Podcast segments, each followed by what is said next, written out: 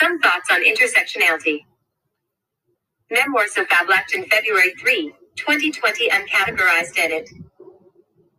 Kimberlé Crenshaw, 1991, developed the concept or analytical tool of intersectionality in her paper Mapping the Margins Intersectionality, Identity Politics, and Violence Against Women.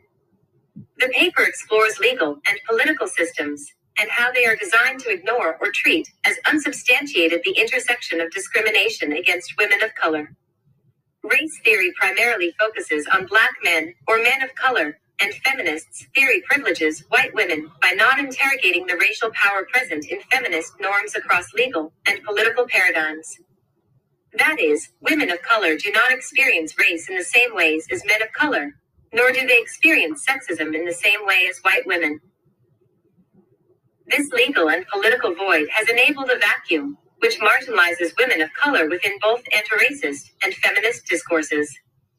In discussing the void between Indigenous women and white feminism, Moreton Robinson noted the way in which white women centralize feminist narratives around their own experiences, thereby subjugating black women as a reflection whiteness and as the measure of normality in Australian society and feminist theory.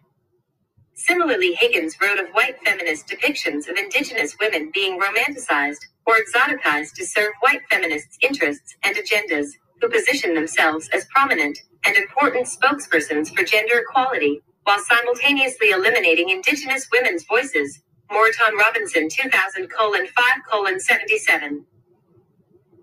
Crenshaw reaffirms this as an example of the subordination of women of color within the identity politics of feminism, her argument explains that the rhetoric that avoids complicated relationships women of color have with the law and politics in interfeminist as well as interracial paradigms systemically damages, excludes, marginalizes, and oppress. Conflict with patriarchy extends beyond race and gender.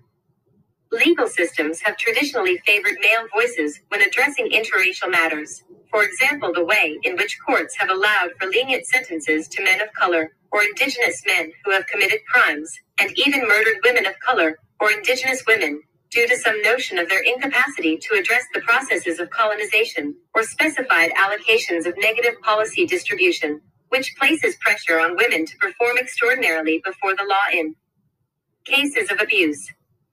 The intervention imposed under the Australian government in 2007, or the disregard for the institutional rights of women within race context, such as the Hindmarsh Island Bridge case, Easteal 2002, Watson 2009, are cases in point.